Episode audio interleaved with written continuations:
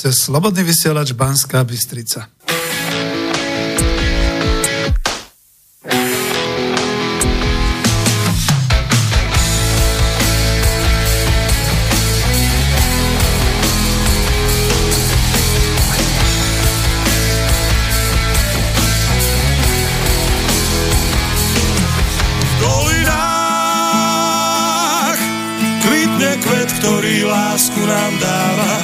Jeho jas tmavom ráne vždy svieti, ako brieždenie. V dolinách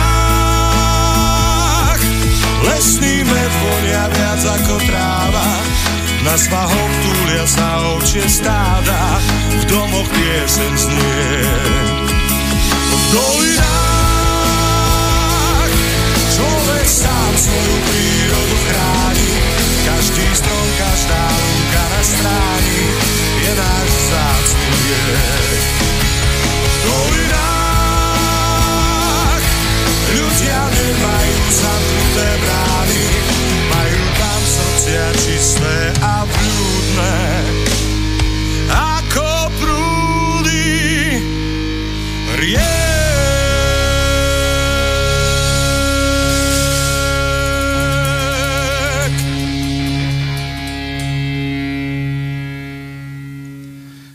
Vám príjemné popoludne, milé poslucháčky a vážení poslucháči Slobodného vysielača Banska Bystrica. Spoza mikrofónu vás pozdravuje inžinier ekonómie Peter Zajac Vanka. Vysielame zo štúdia Bratislava. Počúvate reláciu Klub národohospodárov Slovenska a to číslo 35 je dnes 11. júna roku 2019. Situačná správa, vonku je asi 35 stupňov žhavý, to žhavý v Bratislave. Ale tu je veľmi príjemne, pretože sme tak trošku sa rozhodli aj chladiť, aby tu nebolo tak horúco.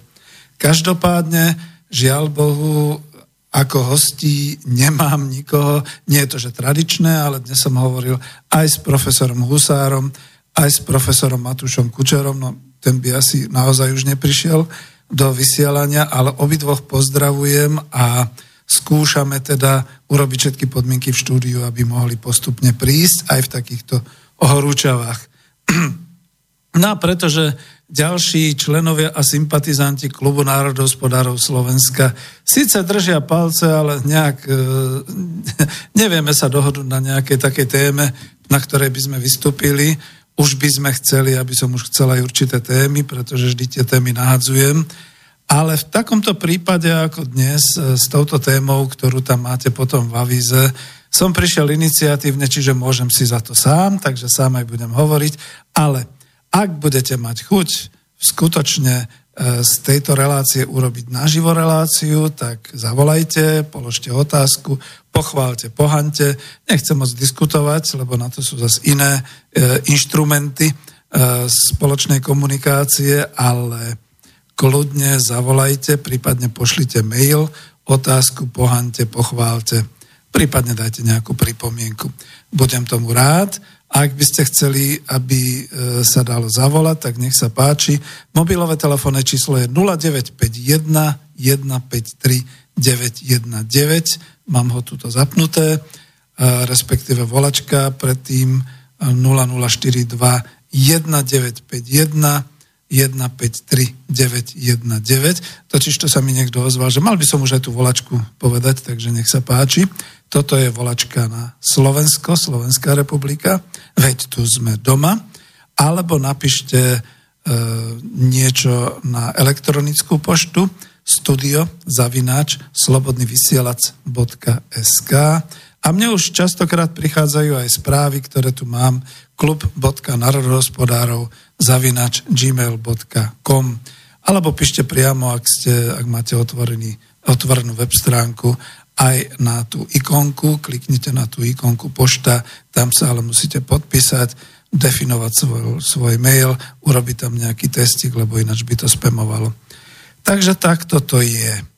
No a e, okrem iného, prečo aj stále dávam túto znelku, nemením ju a nechcem ju meniť, pretože e, pieseň v dolinách už zľudovela. E, mne sa priznala jedna pani, že nepočúva celý klub národohospodárov, ale jej stačí, keď si pustí tú zvučku programovo, tú pesničku, pretože ju dávam celú. Ja jej to vždy pokazím v tej pauze, že tam poviem, že počúvate Slobodný vysielač Banská Bystrica, no ale kvôli tomu je to zvučka, aby sme to tak uviedli, a že zľudovela to vám kľudne poviem, že keď si dajú chlapí 2 litriky vína, už spievajú túto pieseň popri všetkých ostatných ľudových, aj keď je teda ťažká, lebo ťažko sa vyťahuje.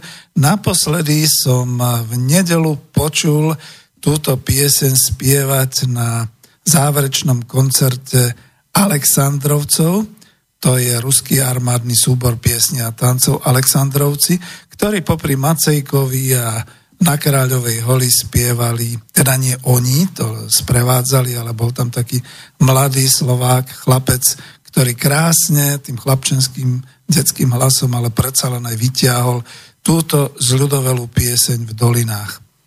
No bolo to také, že človeka veru aj slzy zaliali. No, pôvodne, keď to spieval Karol Ducho, nie je to krásne, ale na takú námietku, že prečo tam dávam skupinu Desmod. No, lebo som bytnická generácia. My sme skutočne odchovaní tými bytnickými rytmami a tou gitárou a tými, tými bicími a tak, tak, tak to patrí. Dobre, toľko teda na takýto úvod. Teraz, keď sa pozrete na avízo, zas som ho spáchal sám, keby niečo, tak si sám aj zaň zodpovedám. Je to tradičný už klub národohospodárov Slovenska číslo 35 a okrem toho nadpisu nezameniteľná úloha štátu pri organizovaní hospodárskeho života na Slovensku a po troj, teda po takej trojbodke poučenie zo slovenských dejín pre súčasnosť. E, tam dávam také obrázky tých atribútov slovenského štátu, teda štátu Slovenská republika. Máte tam vlajku, Slovenskej republiky. Máte tam štátny znak Slovenskej republiky, dokonca taký ten drevený, aký je na Národnej rade Slovenskej republiky. Máte tam slovenský znak a ústava Slovenskej republiky. Veď to je náš základný zákon. Žiadne také, že Brusel a nadradenosť zákonov a podobne. My sme tu štátotvorný ľud, štátotvorný národ, takže máme ústavu, nikto ju ešte nezrušil. Tak je naša, tej sa držme a o všetkých zákonoch rozhoduje Národná rada Slovenskej republiky. Ja viem, že by mi to znelo sympatickejšie Slovenská národná rada, neviem, čoho sa vtedy zlakli páni zákonodarcovia, že to premenovali, ale stále je tam ešte ten znak, to znamená, že na modrom trojvrši Tatra Matra Fatra je tam slovenský dvojkríž, teda taký ten kresťanský na červenom pozadí. A od pána profesora Matúša Kučeru som sa naučil tú históriu tohto slovenského znaku, že to naozaj boli tí slovanskí bojovníci, slovenskí bojovníci, pretože boli od Stredného Dunaja, ktorí v počte 3000 jazdcov sprevádzali vojvodu Belisária Byzantského, ktorý e, v západorímskej, už vo zvyškoch západorímskej ríše okolo roku 512 vlastne e, obliehali E, Benátky a aby sa neposekali, aby sa navzájom rozoznali, tak im vtedy vlastne vojvoda daroval tento znak, byzantský kríž, to je ten dvojkríž. A ja som sa dozvedel od pána profesora Matúša Kučeru, pozdravujem ho, pokiaľ sa dostane k možnosti počúvať internet. A Slobodný vysielač Banská Bystrica dozvedel minule len tak mimochodom, budem potom ďalej pátrať, že tie tri vršky, Tatra, Matra, Fatra, to áno, to sme si naozaj prisvojili, pretože ich máme, aj keď Matra sa momentálne nachádza, nie momentálne, historicky proste jednoducho je v Maďarskej republike, máme Tatru, Fatru, ale tie tri vršky s tým krížom vlastne znamenajú Golgotu. Ja e, nie som veriaci, ale mám úctu k našej tr- kresťanskej tradícii a k histórii, takže toto všetko tvorí náš štát, naše štátne vonkajšie znaky popri tom, že máme presne ohraničené územie, ktoré sa stáročiami nemení. Ono síce nie vždy to bol štát Slovensko, ale vždy tu žili Slováci ako pôvodné obyvateľstvo až niekde od toho 5. storočia. A potom tam máte už zábery, to nie je nadradené, ale máte tam hore budovu Národnej rady Slovenskej republiky. Ešte ja z mojej mladosti si pamätám, že tam bolo len také zarastené návrši, odkiaľ sme pozerali ohňostroj nad Dunajom, keď e, vlastne robili ohňostroj z Petržalskej strany, krásne sa tam sedelo. E, dokonca by som povedal, že so súčasnou manželkou sme tam sedeli a túlili sme sa, čiže táto Národná rada je stavbou ešte síce socializmu, ale slúži nám teraz v Slovenskej republike. Pod tým máte vládny palác, palác, kde sídli vláda, teda slovenská vláda, vláda Slovenskej republiky. Je to palác, ktorý sa nachádza ponad e, to námestie Slobody súčasné a pod tým máte slovenský hrad, hrad prezidentský, respektíve teda Bratislavský hrad. Hrad, ktorý si pamätá ešte aj Svetopluka, a dokonca podľa profesora Matúša Kučeru si pamätá aj Sámovú ríšu, pretože ten Brezalaus Purs, ako sa volal v 9. storočí, bol pravdepodobne ešte v tom 5. storočí budovaný, no boli tam nejaké určité veľkomoravské stavby potom a podobne, ale pod ním sa odohrala tá slávna bitka Sámovej ríše, teda Slovanov proti, čo to boli? Nie, nie húni, to boli avariuš. No, dobre. Takže toľko. No, takže môžem sa, myslím, po vysvetlení svojho avíza a vrátiť ku e, tomuto môjmu textu relácie, k tej hlavnej téme, ktorou teda je ešte raz nezameniteľná úloha štátu pri organizovaní hospodárskeho života na Slovensku a poučenie zo slovenských dejín pre súčasnosť. A ja taký záver mám urobený, ale ten skúsim prečítať až na záver, snať to nejako vyjde, ale pokiaľ budete chcieť volať, prípadne písať, samozrejme vy tu tvoríte určitým spôsobom obsah. Aj keď toto považujem, túto reláciu za osvetový program, ale s možnosťou zapájať sa otázkami, prípadne poznámkami do živé relácie. Prečo hovorím o svetový program? No, ja som si to tak trošku už vydúpal a vybojoval aj v rámci Slobodného vysielača, keď teda hlavný úzus je uh, si, uh, si redaktor, zavolaj si hostia, robte to v dialogu, je to zaujímavejšie a podobne. Uh, je to pravdepodobne tak. Hostí budem rád volať.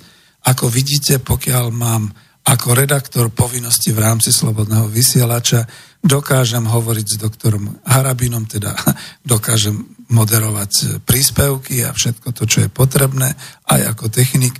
Dokážem byť moderátorom, povedzme, v prvej línii pri viacerých reláciách. Dokázal by som aj diskutovať, keby boli takéto relácie, ako kedysi boli s ekonómami a, a predtým ešte nejaké takéto ďalšie. No ale ja mám tu nekonečnú a skutočne neopakujúcu sa šancu hovoriť do internetu, čiže pre verejnosť cez Slobodný vysielač Banská Bystrica.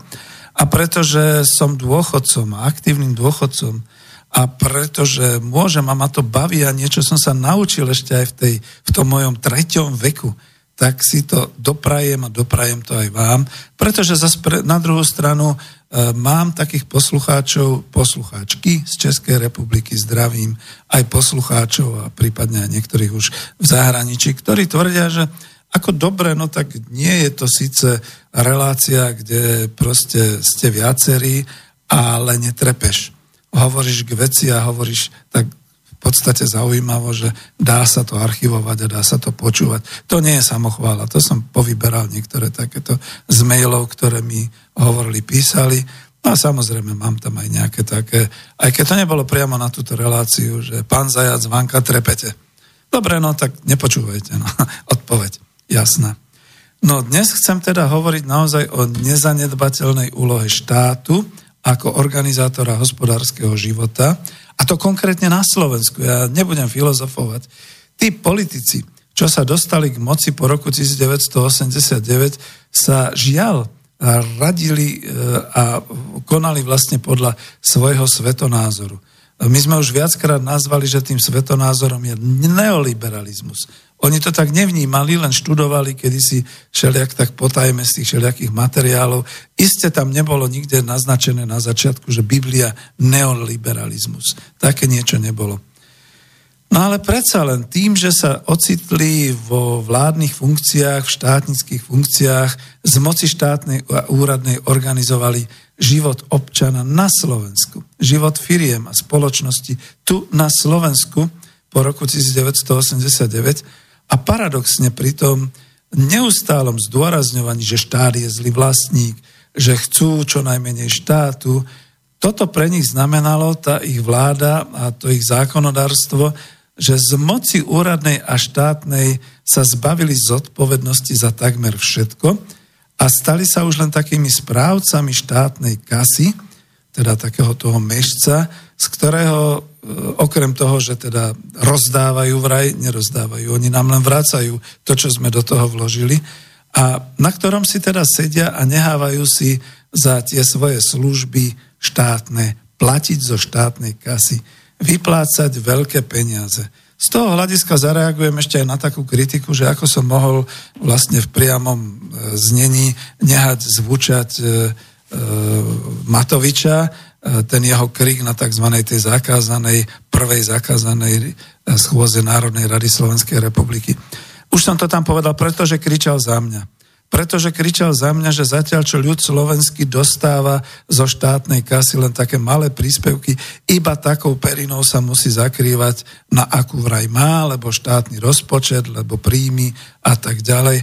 Na druhej strane vlastne tí naši štátni úradníci a moci páni nezodpovední z veci verejnej si dávajú vyplácať nehorázne financie, nehorázne peniaze, tak na úrovni toho generálneho riaditeľa nejakej e, výrobnej alebo podnikateľskej spoločnosti tých 4 tisíc, 5 tisíc eur s tým, že sa nehambia, že za to za nič nezodpovedajú, len si chodia sedieť, len si chodia rozhodovať, len sa dávajú zvoliť na ďalšie obdobie a len zasahujú do našich životov. No a to potom chápem, že každý pravičiar a každý liberál kričí, že to je ten zlý štát. Štát je zlý vlastník, je nezodpovedný a tak ďalej. Ukážme prstom vždy na toho, kto v tej chvíli, keď sa niečo dialo zlého, bol tým štátom. Ukážme konkrétne prstom, potom bude lepšie. Potom si už budeme rozumieť.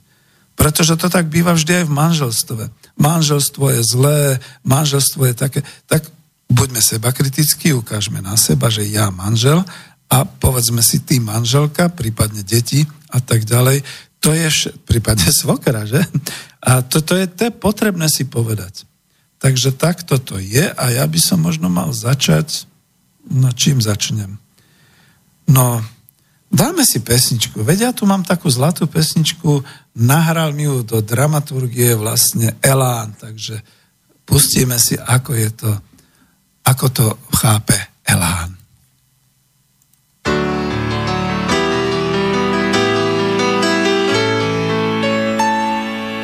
Srdce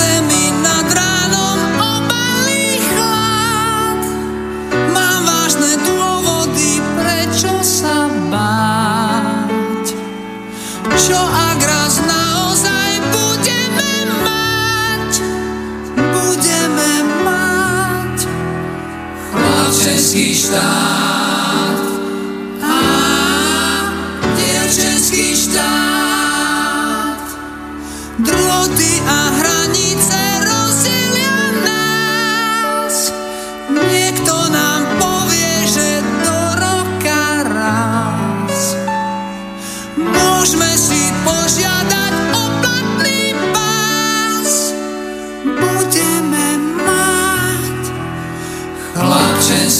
chlapčenský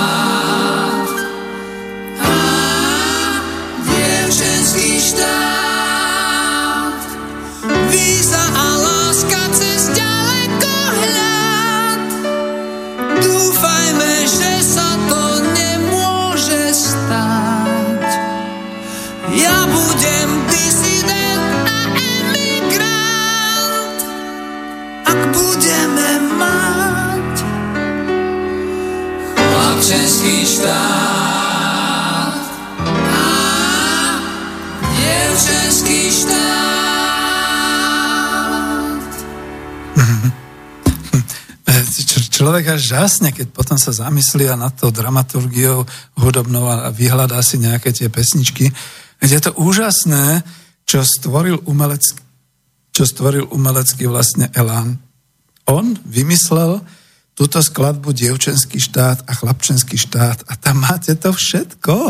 Také, tak ako ešte aj e, vrátanie tých hraníc a všetkých takýchto vecí. No ale poďme späť do reality. Toto som veľmi potreboval, takúto, takýto predel, aby sme to tak trošku odľahčili, lebo veci sa majú tak, že sú veľmi vážne. E, Dnes budem používať znova trošku to dielo Oskara Krejčího Povaha dnešní krize. Ona je to naozaj taká knižka, že čo strana to hlboké zamyslenie. E, Tú knižku som si prelistoval už miliónkrát od vtedy, odkedy ju mám, od toho roku 2002 bola vydaná v roku 1998. Sám Oskar Krejčí ju písal v 97. A pretože aj viacerí autori v tom období 96-97 začali sa venovať tej našej histórie, čo to bolo, čo sa to vlastne stalo v tom roku 89-90, tak to bolo vlastne veľmi dobre. Odvtedy už naozaj preteklo veľa vody Dunajom, ale uh, myslím, že môžem ho trošku citovať, potom pôjdem ďalej, ešte, ešte sa vrátim. Lebo tiež je to aj o týchto našich uh, štátotvorcoch a, a tých úradníkov štátu a od toho sa odrazím. Že tak to bolo s tým štátom teda aj v Československu. V Československu po roku 1989, a budem to citovať, minule som to aj prekladal, ale ja to skúsim dať do češtiny, tak ako to tu je, se niekde hned na začátku stala osudová chyba. Humanistická představa ekonomické transformace byrokratického socializmu měla sledovat požadavky osvobození lidské tvořivosti, zvýšení ekonomické efektivnosti a blahobytu pro všechny lidi práce. Vytvoření majetkové oligarchie neznamená přiblížení se těmto cílům. Potom tam píše o inom, ale budem pokračovať. Nebylo chybou vkládat nadeje do nové elity. Chybou je však věřit politikům. Politici mají být úkolováni a kontrolováni. Víra v politiky a jejich uctívání jsou ztrátou vlastní důstojnosti spojenou se sebevražednými sklony. Většina státníků v postsocialistických zemích se nechová jako odpovědní správcové země, ale jako dobyvatele na pokoženém území. Tak to som aj minule, viete, že som mal dokonca dva také, e, dve také relácie povaha dnešní krize a bolo to na spomienkach na budovanie nášho kapitalizmu, ale dá sa a uvádzam to aj sem práve kvôli tej téme štátu. Pretože štát sme my, ale sme to skutočne my. My vo voľbách alebo nejakým spôsobom akceptujeme nejakú tú politickú zmenu a, a to, že teda sa dostanú do týchto orgánov štátu, štátnej moci, čiže do výkonnej moci vláda, do zákonodárnej moci, to je parlament, ako do, do reprezentatívnej moci, to je prezident, dokonca do ministerstiev, obrana a tak ďalej, financie a tak ďalej. Ľudia, ktorí sú ale z mesa a kosti. To nie sú žiadni bohovia, ani žiadni vyvolení. Dokonca ani nevykonávajú náročné skúšky a nevykonávajú výberové konanie, tak ako dnes je pri náročných pozíciách na upratovačku až po generálneho riaditeľa a podobne. Nie. Oni sú jednoducho tou demokraciou poťahovaní a potláčaní a sú zrazu zvolení a človek z mesa a kosti so svojím osobitným charakterom, so svojimi chybami charakterovými, so svojimi chybami vo vzdelávaní, so svojimi chybami a prednosťami v zručnostiach a v podobných veciach zrazu stoja a rozhodujú o našich osudoch. To je štát. Takže ja som trošku ako v takej tej opozícii voči tým liberálnym definíciám štátu, takže uvidíme. Vrátim sa ešte ku, ku uh, Oskarovi Krejčímu, ale to znamená, že to je tá ľudská chyba, chyba v charaktere tých osôb, uh, ktorých stroj zvaný demokracia vyzdvihne do pozície štátu, štátnika, tak ako je to pri loto losovaní, že z toho bubna tých vylosovaných čísel vám vyletí 6 nejakých čísel a niekto sa raduje, niekto to skrčí a zahodí ten svoj tiket a ktorí to namiesto voličov vyhrajú tí, tí štátnici, tí vyvolení, určite na takéto svoje určité volebné obdobie. Majú krásne príjmy, majú moc, majú krásnu kanceláriu, krásne pracovisko, majú k dispozícii spojovacie dopravné a obranné prostriedky. No, autoritu nemajú. Keby ju mali, tak by sme si ich pamätali tak, ako si pamätáme tatička Masarika, ako si pamätáme Gustava Husáka, ako si pamätáme Alexandra Dubčeka, no možno trochu už aj Mečiara, ako to zistujeme v tej našej praxi. Ale oni majú nástroje na vládnutie štát. A dnes ten nástroj štát, ten, ktorý bol kedysi znamením, že tu existuje usporiadaná ľudská spoločnosť, tak ako keď vidíme v lese mravenisko vysoké a vieme podľa toho mraveniska, že tam žije spoločenstvo mravcov, alebo ak vidíme včelý úl, a ešte lepšie, ak počujeme taký ten divoký úl niekde v lese, v butlavom strb, strome, na nejakej čistinke, tak vieme, že tam žije spoločenstvo včiel. Takisto ľudia majú, zakladajú a organizujú si svoje spoločenstvo, ľudské spoločenstvo, so svojimi organizačnými znakmi, a teraz počúvajte pozorne, lebo toto je ten základ, organizačné znaky ľudského spoločenstva zorganizovaného do nejakého útvaru. To je naozaj spoločné územie, ohraničené územie a stráženie tohto územia, spoločný jednotiaci jazyk, spoločný spôsob obhospodarovania prírodných zdrojov a tvorby nových hodnôt, spoločný spôsob e, e, usporiadania a využívania prírodných zdrojov na tomto území, spoločne dohodnutá výmena hodnôt, alebo to nemusia byť len peniaze, samozrejme, dokonca spoločné definovanie hodnôt ako takých, spomente si, ak teraz blúzne Európska únia o eurohodnotách, spoločná obrana voči vonkajšiemu nepriateľovi, hm, a spoločný dohodnutý vnútorný bezpečnostný a právny poriadok, takisto spoločné kultúrne a spoločenské zvyklosti, nad ktorými ich dodržiavanie vyžaduje zákon. Zákon, ktorý je daný starešinami, ktorí sa uznesú, respektíve ktorí teda naozaj e, vytvoria také e, spravodlivé podmienky, aby ich mohol dodržiavať každý v tejto spoločnosti. Až potom prídu spoločné znaky ako vlajka, znak, hymna, uniforma obrancov štátu a tak ďalej.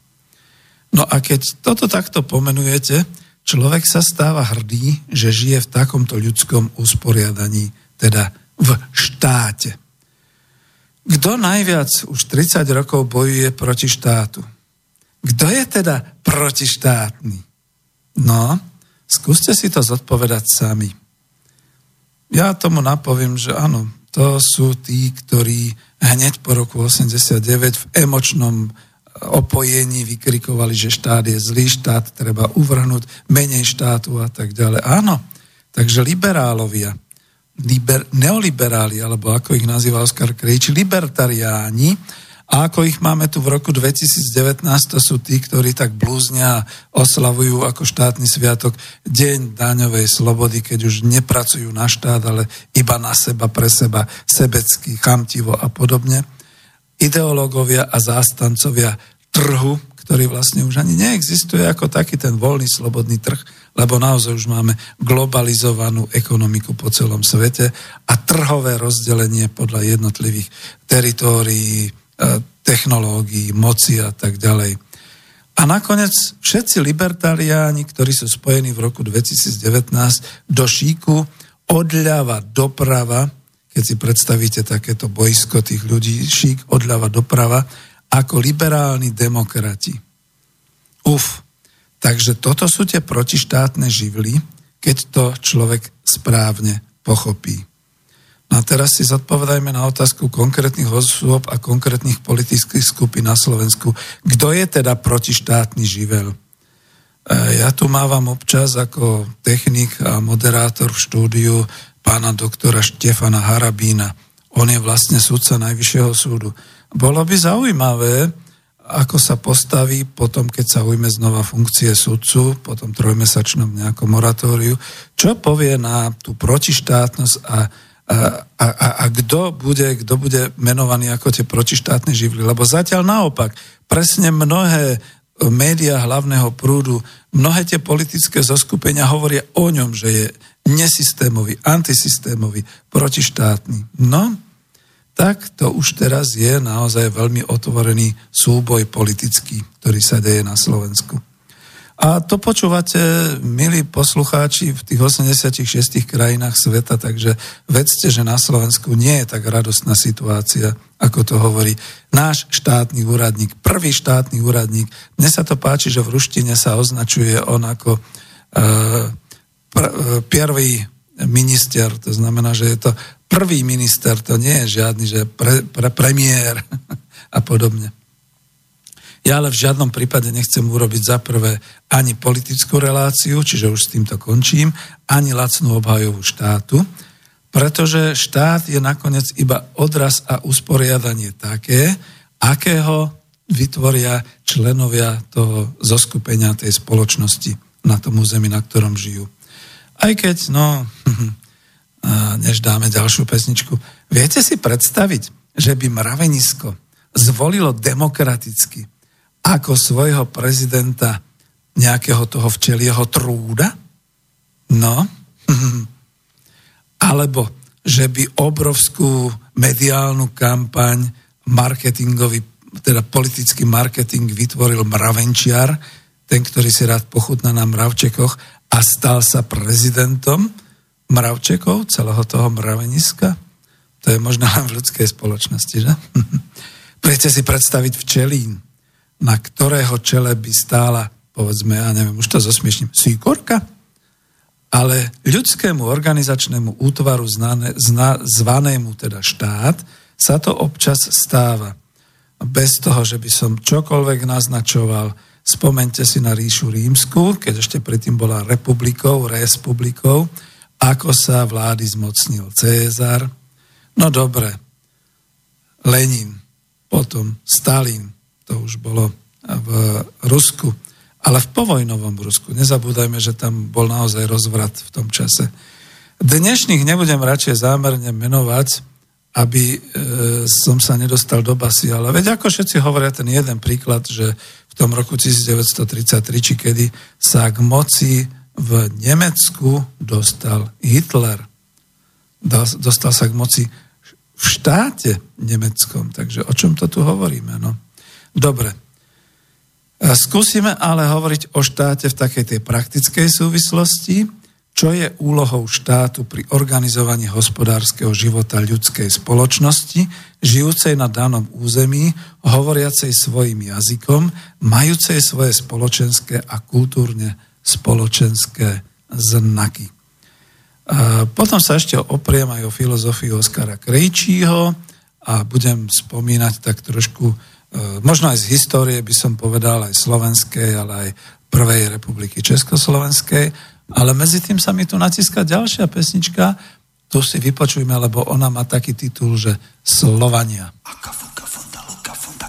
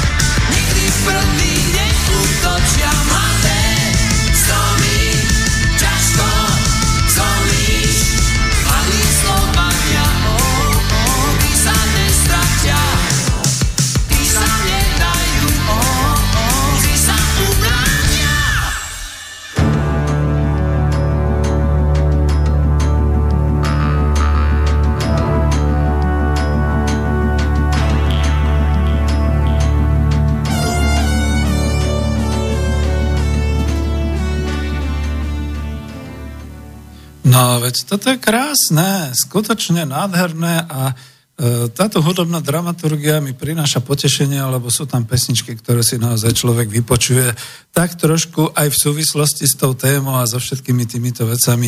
Nie len tak, e, snáď sa to dá niekde stiahnuť, vravím, to je skupina Elán a pesnička sa volá Slovania, takže malo to aj také tie skutočne ľudové rytmy a aj krásnu takú tú, e, tie texty. Ja sa teda ešte ďakujem, došiel už mail, hneď zodpoviem zodpovedne, ale ešte, ešte chcem dokončiť túto trošku tému. Opriem sa o filozofov, ale takýchto tých, čo sú nielen filozofi, boli naozaj aj vo vysokej hospodárskej praxi, alebo skôr štátnej praxi. Tým je teda Oskar Krejčí, ktorý bol poradcom dvoch premiérov ešte v roku 89. A budem ho citovať len v Veľmi krátko, potom možno keď zostane čas aj dlhšie, ale budem teda aj reagovať, zodpovedám aj mail a všetky ostatné veci. Takže budem citovať zase, ťažko poviem, či ja skúsim, radikálna transformácia českej, a ja teda doplňam aj československej spoločnosti, oficiálne prebiehala, lebo on to píše v prítomnom čase prebieha, prebiehala, podľa vzorca liberalizmus plus deregulácia plus privatizácia rovná sa úspech. Táto čarovná formulka postavila do centra pozornosti štát. Nebolo tomu prvý raz. V 20. storočí sa cez celú planétu prevalili hneď dve veľké vlny odlišného vzťahu ku štátu. A teraz tie vlny prečítam, to ešte stále jeho citujem. V prvej vlne vzťahu ku štátu ktorá sa vzodmula po veľkej hospodárskej krízi započatej v roku 1929, ale tiež v súvislosti s industrializačnými úspechmi Sovietskeho zväzu bol patrný příval kritiky živelného trhu. Teda bol viditeľný celý príval kritiky na živelný trh. Tuto nebudem pokračovať v citovaní, ale len teda poviem, že tam sa zrodili všetky tie národohospodárske koncepcie moderné, tam sa rodili všetky tie, e, povedal by som, postupy a nejaké také tie koncepcie aj zahraničného obchodu, aj to, že sa dá prosperovať z medzinárodného obchodu. Tam sa ešte ten trh až tak nezbošťoval, ale pokladal sa za celkom prirodzený nástroj pre to, že každý, každý štát, každá krajina získa takú určitú konkurenčnú výhodu so svojimi zdrojmi, so svojimi zručnosťami a bude to exportovať do celého sveta a práve tým exportom to všetko bude rásť. A viete, to bola až do polovice 20. storočia taká spoločná skupina aj ekonómov, aj filozofov, dokonca ešte v marketingu v 90. rokoch som sa učil o tej výhode národov, e, to všetko, Michael Porter písal o konkurenčnej výhode a všetky takéto veci. A nebolo to chápané ako, povedal by som tak individualisticky, tak chámtivo, sebecky a tak ďalej. Bolo to chápané, skôr tým, že tento národ, ktorý tvorí vlastne nejaký štátny útvar, národné štáty, vlastne na základe svojich zručností, vedomostí, svojich zdrojov vytvoria podniky, vytvoria určitú určité tovary a služby, ktoré budú konkurencieschopné. Nebude treba, aby ich iní za toho kapitalizmu teda nejakým spôsobom až tak nasledovali, ale bude to vzájomná kooperácia. Jednoducho e, to, čo sa dialo aj v Európskom hospodárskom spoločenstve, kým sa nestalo Európskou úniou, to, čo sa dialo v Rade vzájomnej hospodárskej pomoci a to, čo sa deje aj v tých ASEAN, v týchto azijských krajinách a podobne. Jednoducho, ja mám prírodné zdroje, ty máš zručnosť obyvateľstva, vy máte výdobytky vedy a techniky, vy máte k tomu nejaký ten priestor, tak urobíme spoločne a robí sa kooperatívne to, že sa skutočne ako rozvíja nejaké priemyselné odvetvie, polnohospodárske odvetvie a podobne. To je všetko dnes už minulosť. Dnes je tu nejaký čudný povlak, taká hmla, globálnej ekonomiky a to teraz nebudem do toho zavádzať. Čiže takto to bolo, čiže stačí urobiť krok späť, dva kroky späť. Častokrát ľudia hovoria, že tak dobre, nemusíme mať politickú Európsku úniu, nemusíme budovať euroobčana, nemusíme predsa pre Boha E, zavádzať tie isté politické zákony všade po celej Európe. Stačí urobiť krok, dva kroky dozadu, aby sme kooperovali ako národné ekonomiky, aby sme naozaj boli tým európskym hospodárskym spoločenstvom, ako to bolo v 70., 80., 60. rokoch 20. storočia. No a teraz toto ďalšie, čo hovorí Oskar Krejči. O 60 let pozdeji po rozpadu socialistického spoločenství ve východnej Európe roku, no ja to budem čítať radšej po slovensky, v roku 1989 sa prirútila nemenej razantná vlna kritiky štátu pre zmenu. Ona druhá vlna mala svoje intelektuálne a praktické, svojich intelektuálnych a pra, pra, praktických predchodcov v podobe ideológov a praktických politikov konzervatívneho zamerania, nech už ide o teoretikov typu e, F. Hayeka alebo štátnikov z rodu Margaret Thatcherove alebo Ronalda Reagana. Vidíte, ja nemusím hovoriť viac a nemusím hovoriť ďalej. On dokonca ešte v tej svojej knihe veľmi poctivo napísal, že rozoznáva to, že sú to liberálno-konzervatívne ideológie. Dnes už v roku 2019 rozoznávame, že liberálni pravičiari a lavičiari sa spojili do jednej bar- za jednu barikádu a konzervatívci, aj tí kresťanskí, aj podobní sú proti tomu liberalizmu. Čiže takto nejak sa oddelili. No uvidíme, aký bude ďalší vývoj. Ja nie som politolog. To nech hovorí Roman Michalko. Dobre, takže ja to teraz takto poviem, že je to pritom preukázateľné, ako hlboko poškodil, povedzme, výdobytky britskej spoločnosti povojnovej, ktoré boli zavedené po vojne lejbristami, práve ten tečerizmus. E, ja si spomínam, a niekde určite bude, a prípadne ho dám aj do linku, že britský film známeho britského režiséra, no teraz si nespomeniem meno, volal sa Duch The Spirit of 46 alebo 45, duch roku 45 tam on teda dokumentárne popisoval, čo všetko, aké skutočne výdobytky sociálne lejbristi zaviedli po vojne. Že teda áno, od, keďže vo vojne to bolo tak, že museli znárodniť, boli, bola doprava znárodnená, boli do, znárodnené báne, množstvo podnikov pracovalo pre štát a tak ďalej. Čiže toto rozvíjali ďalej. Potom prišiel tečerizmus a všetko to škrtal, rušil, ničil a podobne. A ako si na to spomínajú ľudia, ako ten Spirit of 45, myslím, duch roku 45 alebo 46 presne toto zachytával ako dokument. My sme nedokázali žiadny taký dokument urobiť z obdobia po roku 46. Toľko teda pre začiatok rejči a ešte teda ten môj doplnok. Ja skúsim, uh, no ale než, než, než e, vidíte, tu sa hodí prečítať ten mail, ktorý došiel, takže, pardon, ja ho hneď dám.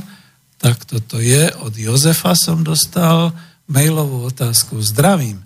Myslíte si, že na Slovensku sa podarí vybudovať nejakú väčšiu slovenskú domácu firmu s medzinárodným presahom, ktorá by dokázala uplatniť sa aj na globálnej konkurencii, kľudne povedzte globálne trhy, na globálnej konkurencii, kde by zastávali doma, kde by zostávali doma aj zisky z predaja a tým aj viac daní. Keď sa ja pozerám, ako sa pristupuje k vede a výskumu a školstvu na báze eurofondov, tak sa bojím, že šance sú veľmi malé. Vďaka za odpoveď. No, Jozef, poctivo odpoviem, pretože to by bolo na ďalšiu reláciu, možno z toho urobím niektoré ďalšie pokračovanie, relácie Klub národohospodárov a niekoho si už aj zavolám. Ono tieto firmy tu na Slovensku boli aj teraz za nášho kapitalizmu. Boli tu ešte stále v roku 97-8 za Mečiara, dokonca aj po prístupe do Európskej únie. Ja si spomeniem, a vy viete už asi na čo myslím, na firmu Matador, Áno, prešla privatizáciou, e, sprivatizovali ju Rosinovci, skoro rodinný podnik, pretože tam pôsobila aj manželka, aj bratia Rosinovci a podobne. A ja som bol svetkom toho, ako sa tá firma skutočne dramaticky a dobre rozvíjala. Bola to súkromná firma, ale zabezpečovala zamestnanosť, zabezpečovala dokonca aj technicky, dokonca aj ten vedecko-výskumný rozvoj v Puchove za budovou toho vežiaka riaditeľstva bolo aj nejaké také stredisko vzdelávacie, kde teda bolo aj detašované pracovisko vedecko-výskumné podobne. A nakoniec aj v tom areáli sa robili výskumy, pneumatík, e, bola tam taká tá dráha a tak ďalej, to všetko. A oni skutočne konkurovali a rozmáchali sa takýmto spôsobom. To treba povedať, ja to dávam ako ten príklad, že takáto slovenská firma. Dobre, ten názov si zobrali z bratislavskej Matadorky, oni predtým boli tuším len Gumon, Púchov a tak ďalej, to je v poriadku. Kúpili si to na trhu, je to v rámci trhovej ekonomiky a takto sa rozvíjali, mali prostriedky súkromné, bankové a tak ďalej. A mali základný závod v Púchove. Mali ale závod, kam previedli výrobu takých tých nákladných pneumatík toho staršieho neradiálneho typu do africkej Addis Abeby. Predstavte si slovenskú firmu, ktorá prenesie svoju výrobu do Afriky. Toto dneska nedokážu ani len globálne spoločnosti, alebo že by, ale nevieme o tom, že? Takže v Addis Abebe mali ďalšie e, závody, kde vyrábali pneumatiky aj pre nákladné automobily a tuším aj pre nejaké terénne v Ruskej federácii, na Sibíri, v meste Omsk, Omskšina. A neviem, či to doteraz zostalo, myslím, že už nie. To, o toto všetko prišli v priebehu rokov 2009-10, keď ju prevzal ten hlavný balík najväčší, tá globálna skupina Continental. Ale vrátim sa ešte naspäť k tomu Matadoru. Oni si okrem výskumu a výroby, okrem strojárstva, pretože dodnes existuje Matador už ako hlavne strojárenský podnik v Ráble a Bratislava a ďalšie, teda strojárne, ktoré vyrábajú jednoúčelové stroje práve pre e, výrobu pneumatík, pre pneu a gumy a tak ďalej, tieto veci. Oni si postupne skúpili a vytvorili aj E, pneuservisy, sieť pneuservisov, tam som pôsobil, volalo sa to Pneubox. Šialene dobrý názov, pretože propagovali pneumatiky Matador, ale teda aj ďalšie. Zamerali sa hustou sieťou, bolo to 66 prevádzok, ktoré už potom boli na Slovensku. V Českej republike skupovali určité e, obnova Brno, určité prevádzky e, v Maďarsku, KFT Horvát gumy sa to myslím volalo, mali namierené do Polska, na Ukrajinu, do Rakúska. Toto všetko zastavil Continental. Čiže tam toto takto je. A to boli práve tí, ktorí skutočne e, boli aj domácimi plácami daní, vytvárali zisky a tie zisky zostávali doma No, tak zostávali doma, zostávali vlastníkom, no to treba povedať, ale platy boli pomerne dobré, platili aj mňa dobre, všetko v poriadku v tomto smere.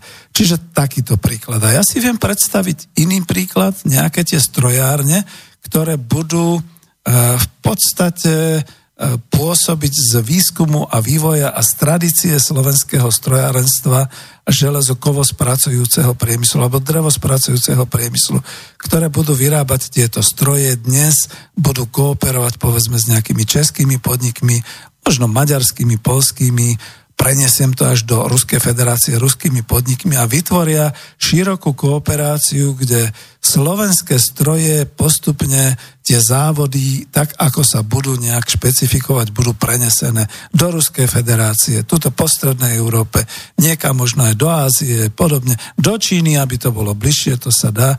A doma by zostávali zisky a aj z predaja, aj z tých viac daní.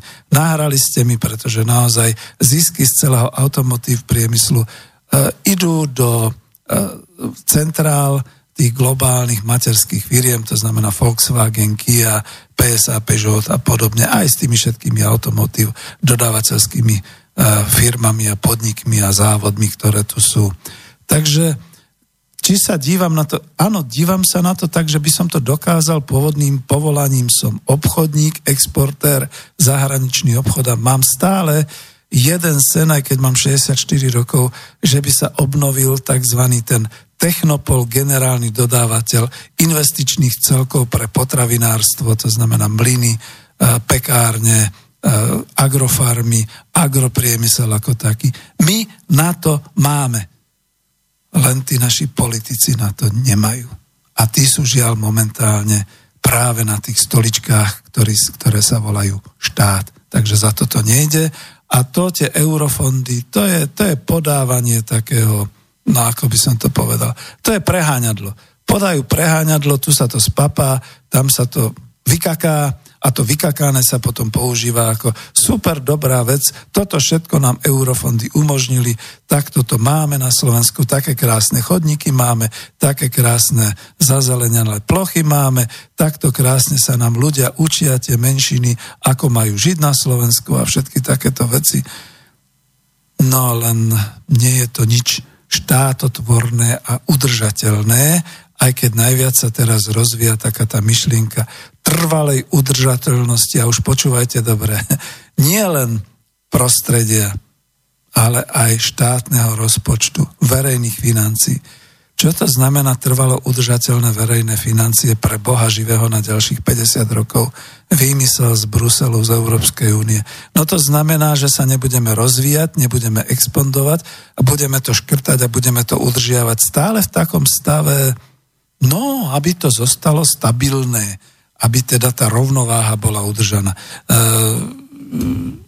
Jozef, ja by som hovoril veľmi dlho, ale skončím to tu, ďakujem za váš mail, posielajte ďalšie, ďalšie maily, prípadne zavolajte na 0951 153 ale nezabúdajte, že našou hlavnou témou dnes je predovšetkým štát. Nezameniteľná úloha štátu. E, ešte dopoviem k tomu mailu, veď práve to som mohol vlastne tam uviezť, že tá nezameniteľná úloha štátu bola kedysi aj v tom, že zorientoval výrobu a zorientoval priemysel a podniky aj export na tie agrokombináty, na tie agropriemyselné celky. Už sme mali našlapnuté na to začať to skutočne vo veľkom robiť. A e, viem si predstaviť, že dnešný štátny, generálny zastrešovateľ celého, celej tej súkromnej iniciatívy so zastrešením a exportných aktivít a podobne a vývojových aktivít by dokázal zázreky. Jeden takýto priemyselný okruh a na Slovensku sa máme ako v raji. Už nemusíme rozmýšľať nad zdravotníckým obmedzovaním, nad, nad obmedzovaním v školstve a všetky takéto veci. Dobre, takže toľko to bolo. Nejaký predel, hm, musím si už nejaký vymysleť, nejaký zvuk. A ja si chcem teraz pripomenúť dielo historika profesora Matúša Kučeru a vrátiť sa trošku v tom v tej téme štát a hospodárska zodpovednosť štátu a tom, o čom sme hovorili, o tom, že čo je to vlastne štát, do počiatkov organizácie slovanského obyvateľstva tu na strednom Dunaji v stredoeurópskom priestore. Veď od toho to potom dramaturgicky bola aj tá e, pieseň od Elánu Slovania, takže budem pokračovať. Profesor Matúš Kučera tvrdí, a má to podložené, pretože on je vedecí historik, to znamená, e, to nie je na povestiach, ale na podkladoch skutočne reálnych, tvrdí, že nie okolo roku 550, e, ako sa to píše hore na Devíne, alebo nie okolo 6. storočia koncom 6. storočia, ako to mnohí nazývajú, ale už v roku 512 máme prvé doklady, 512 nášho letopočtu, máme prvé doklady, že tu musela na strednom Dunaji byť zorganizovaná silná skupina slovanského obyvateľstva. Spolu s ním hovorím slovenského, pretože tu sme odjak živa v tomto priestore. A lebo tu je taký ten doklad z, z, e, z historického prameňa, že za byzantského cisára Leona vojvoda Belisarius, to už som ale niekde spomínal, ale predsa len to tu spomeniem, zverboval Slovanov, a teda Slovákov pravdepodobne od stredného Dunaja, aby zorganizovalo svoju armádu, popri jeho armáde, teda ako nejaké ľavé práve krídlo alebo útočné krídlo, 3000 jazdcov a podobný počet pešiakov, ktorí obliehali Benátky. No a on tvrdí, a ja sa veľmi rád to, týchto slov ujmem, toho tvrdenia, že to neznamená nič iné, ako že v tomto priestore a v tomto čase v, najneskôr do roku 512 už museli mať kmene Slovanov na našom území zorganizovanú takú nadkmeňovú organizáciu, ktorá dokázala dodať takto vyzbrojenú armádu a museli mať zorganizované tak hospodárske zázemie, že jednoducho e, toto ustáli, že teda ešte aj zostali nejakí obyvateľia dorábajúci pôdu a teda živiny, obživu a remesla a tak ďalej na tom území e, Slovanov, na Slovensku a ešte teda mali aj výpravu a veľkú armádu a tak ďalej. Lebo to, to znamená, že to, keď hovoríme rok 512 ako hraničný, tak si spočítajme, za aké obdobie, povedzme, dvoch generácií sa dá dosiahnuť takáto zorganizovanosť. No, Slovenská republika, naj, naša najmodernejšia, má e, teraz v podstate nejaký vek jednej generácie od tisíc. Obnovená Československá republika po roku 45. Predtým republika 1918. To si spočítajme, to je v priebehu dvoch, troch generácií, života dvoch, troch generácií. To znamená, že odpočítajme tých 30, 60, 90 rokov a máme zrazu niekde začiatok toho o, 5. storočia, niekde roky 420, 430. Keď tu už teda tie kmene museli byť usadené, začali vzájomne kooperovať, začali si vzájomne organizovať tie, nad, tie nadkmeňové veci, ako je a, skutočne obrana, nejaká vnútorná bezpečnosť, hospodársky život, stretávanie sa, ten politický život a tak ďalej. Čiže takto to je. To znamená, že my máme byť na čo hrdí. E, v podstate ďalej sa dá hovoriť, že proti Avarom, ktorí to prechádzali, prichádzali z tých juho azijských stepí, skôr akože na hranici e, dnešného Ruska a tak ďalej, Ka, e, Kaukazu, Avarom, proti Avarom sa už postavili tu na brehu Dunaja silné kmene, zväzky kmeňov, ktoré si teda e, pod velením toho sama, kupcu sama, ale ono sa hovorí, že kupec samo. No on bol v podstate obchodník so zbraniami, krásne švedské meče a takéto veci to všetko vlastne doniesol a slovanské obyvateľstvo mu dokázalo zaplatiť, čiže malo čím malo hospodársky vyvinutý svoj nejaký hospodársky systém, národné hospodárstvo, dnes by sme povedali. To znamená, a vtedy už dokázali v bitke pri Vogastisburgu e, zvíťaziť nad Avarmi.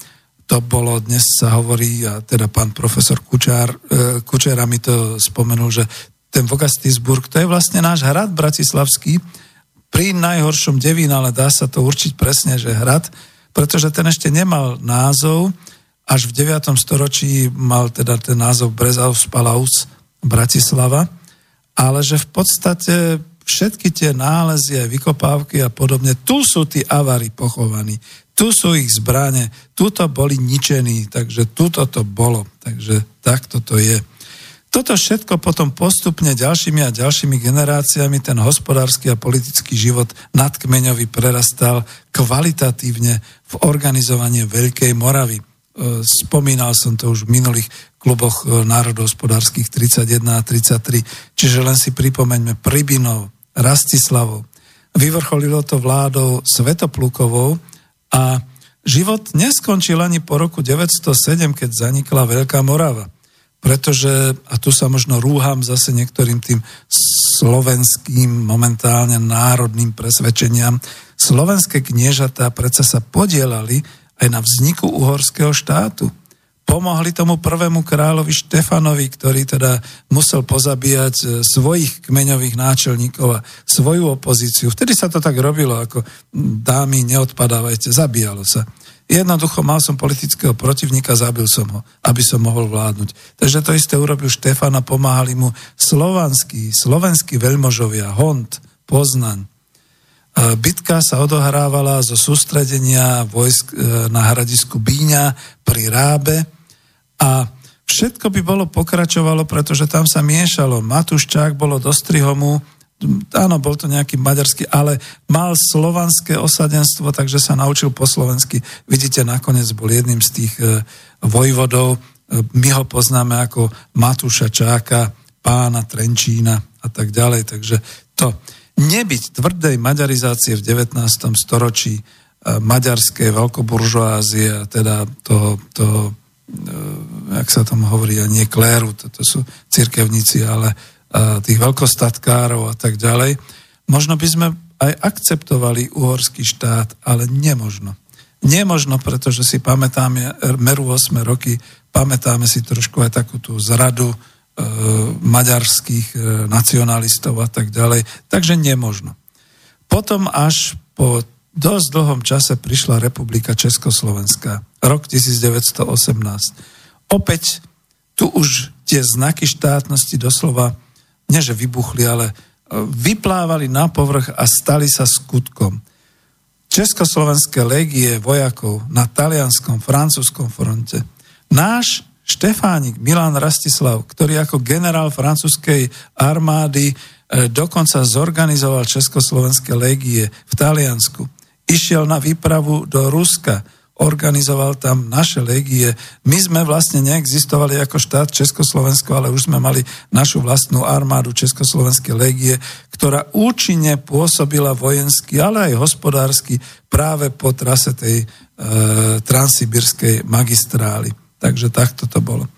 Ha, Habsburská monarchia sa, Rakúsko-Uhorská sa ne, nerozpadla, len tak leda bolo. Nebolo to automatické ak sme chceli existovať, museli a chceli sme si vytvoriť vlastný štát.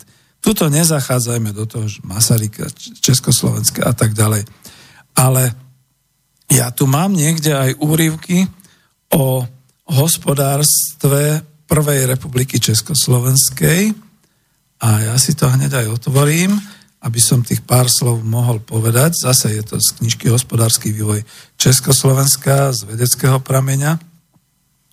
Je to v češtine a skúsim teda, neviem, vývoj pred vznikom samostatného štátu k pochopeniu e, jednotlivých etáp vývoja Československej republiky ako samostatného štátu je nutné poznať historické podmienky národného a štátneho rozvoja Čechov a Slovákov.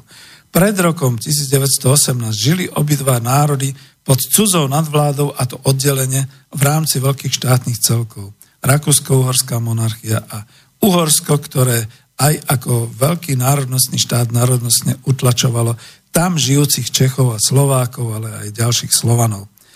Pevné národné jadro sa udržiavalo predovšetkým na vidieckom a v horskom osídlení a po porážke národných feudálov a konfiškácii ich majetku sa značne zmenšili možnosti prvotnej akumulácie kapitálu, čo vytvorilo lepšie podmienky pre vznik buržoázie nemeckej, pred buržáziou národnou, teda Českou a Slovenskou. A v západných oblastiach štátu sa mohutne rozvíjala nemecká kapitálotvorná vrstva, v slovenskej oblasti potom maďarská alebo inonárodná.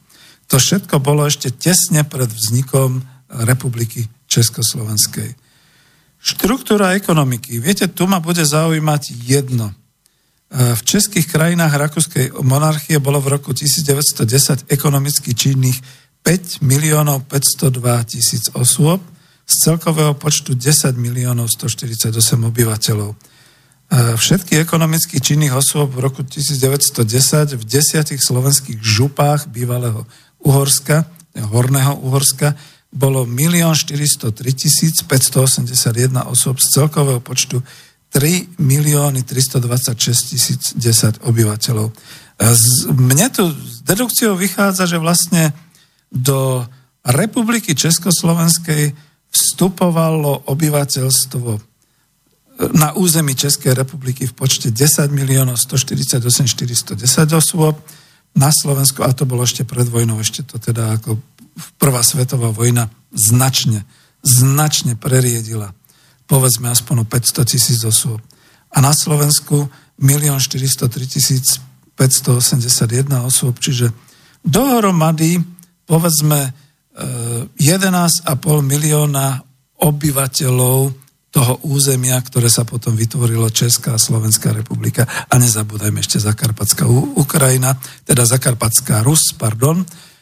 Čiže ja to zadefinujem, ak som teda škrtal nejakých 500 e, tisíc, tak tu pridám zase za, za podkarpatskú Rus, takže nehajme to tak.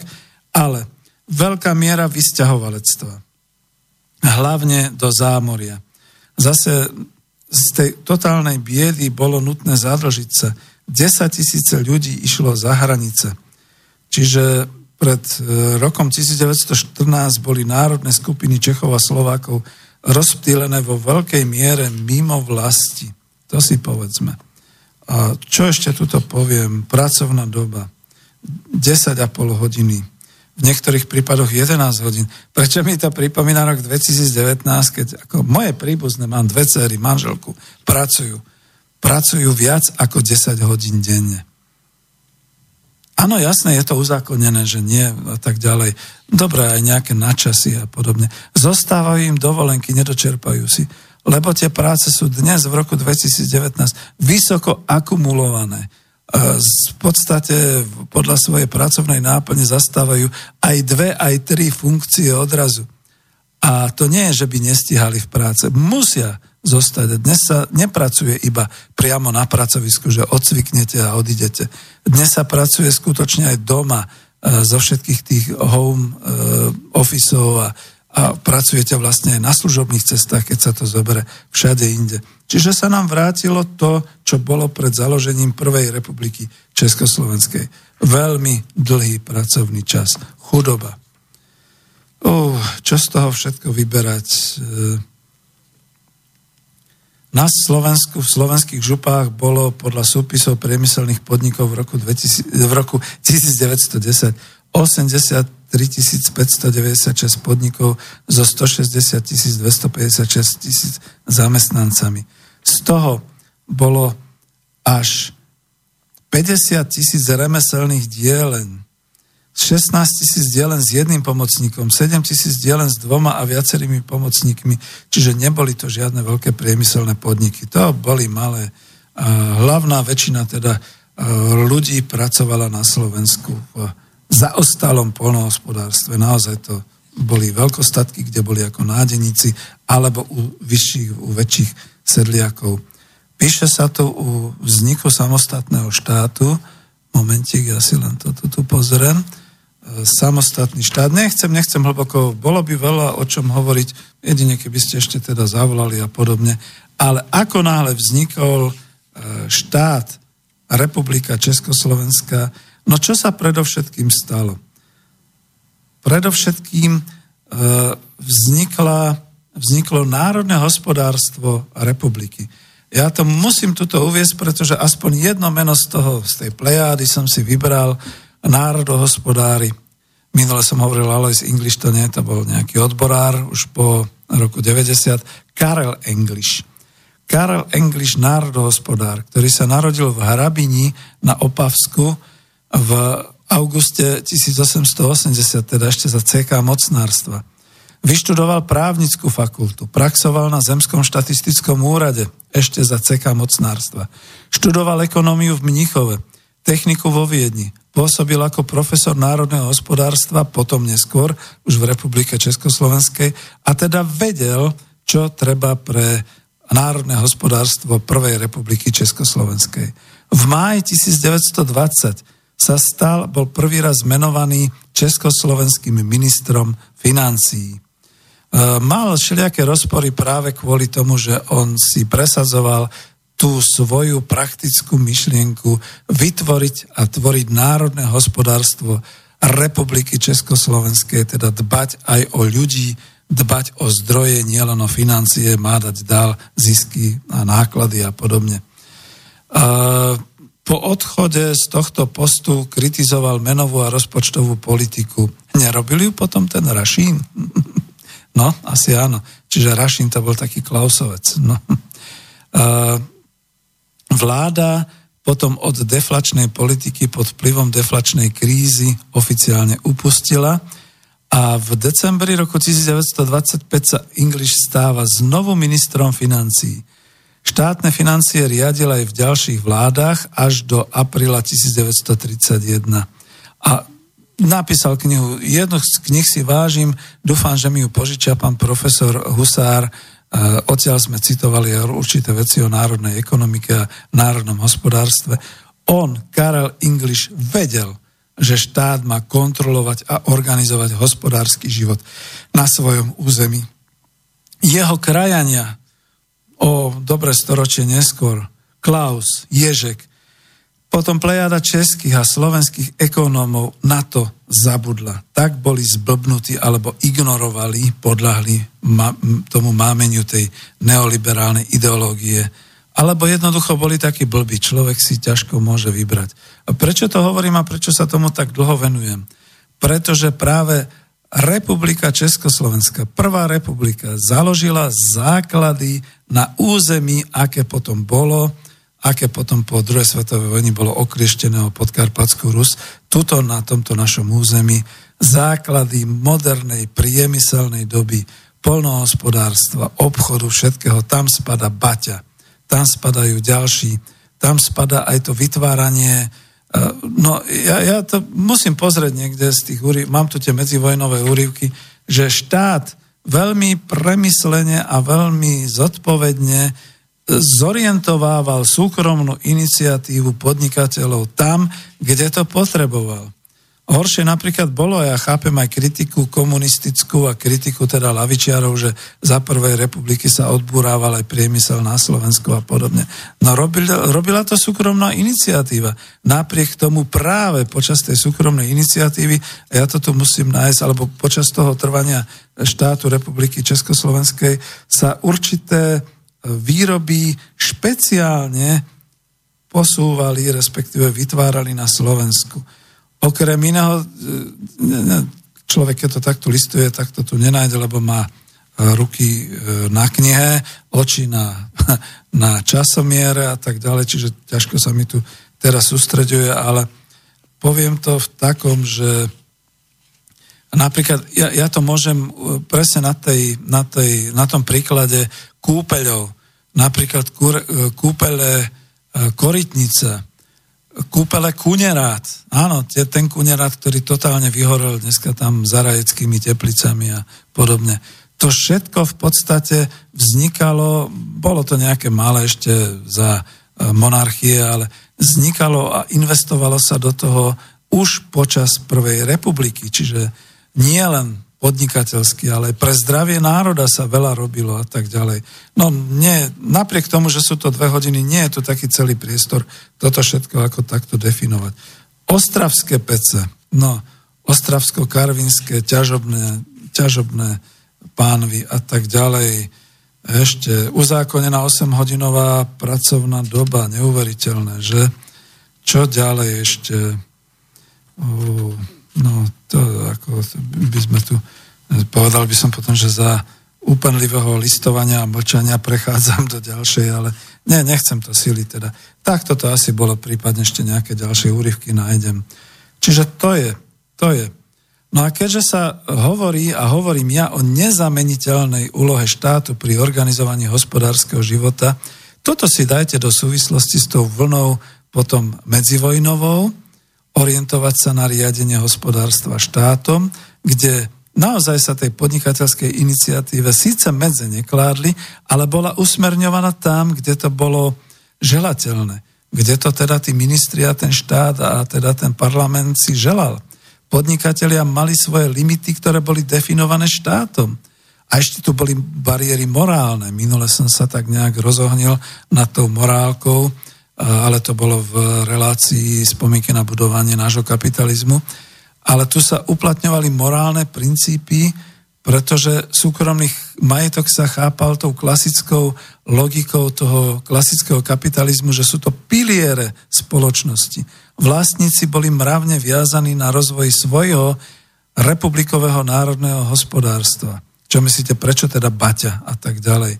A hovorím prakticky ja kašlem na to rozumovať nejak filozoficky o vlastníctve a, a politicky o, o tom, že kapitalisti a tak ďalej. No veď vtedy vznikali nakoniec aj družstva. To bolo zaujímavé, že tých družstiev aj toho spotrebného typu e, včela e, tuto na Slovensku jednota, alebo ako sa to volalo, tieto ďalšie, tie mali základy práve ešte za Prvej republiky. No ale potom prišla vojna. Ako sa zachovala Tretia ríša pri príprave vojny a počas vojny. masívne preberanie hospodárstiev a veľkých podnikov na okupovaných územiach.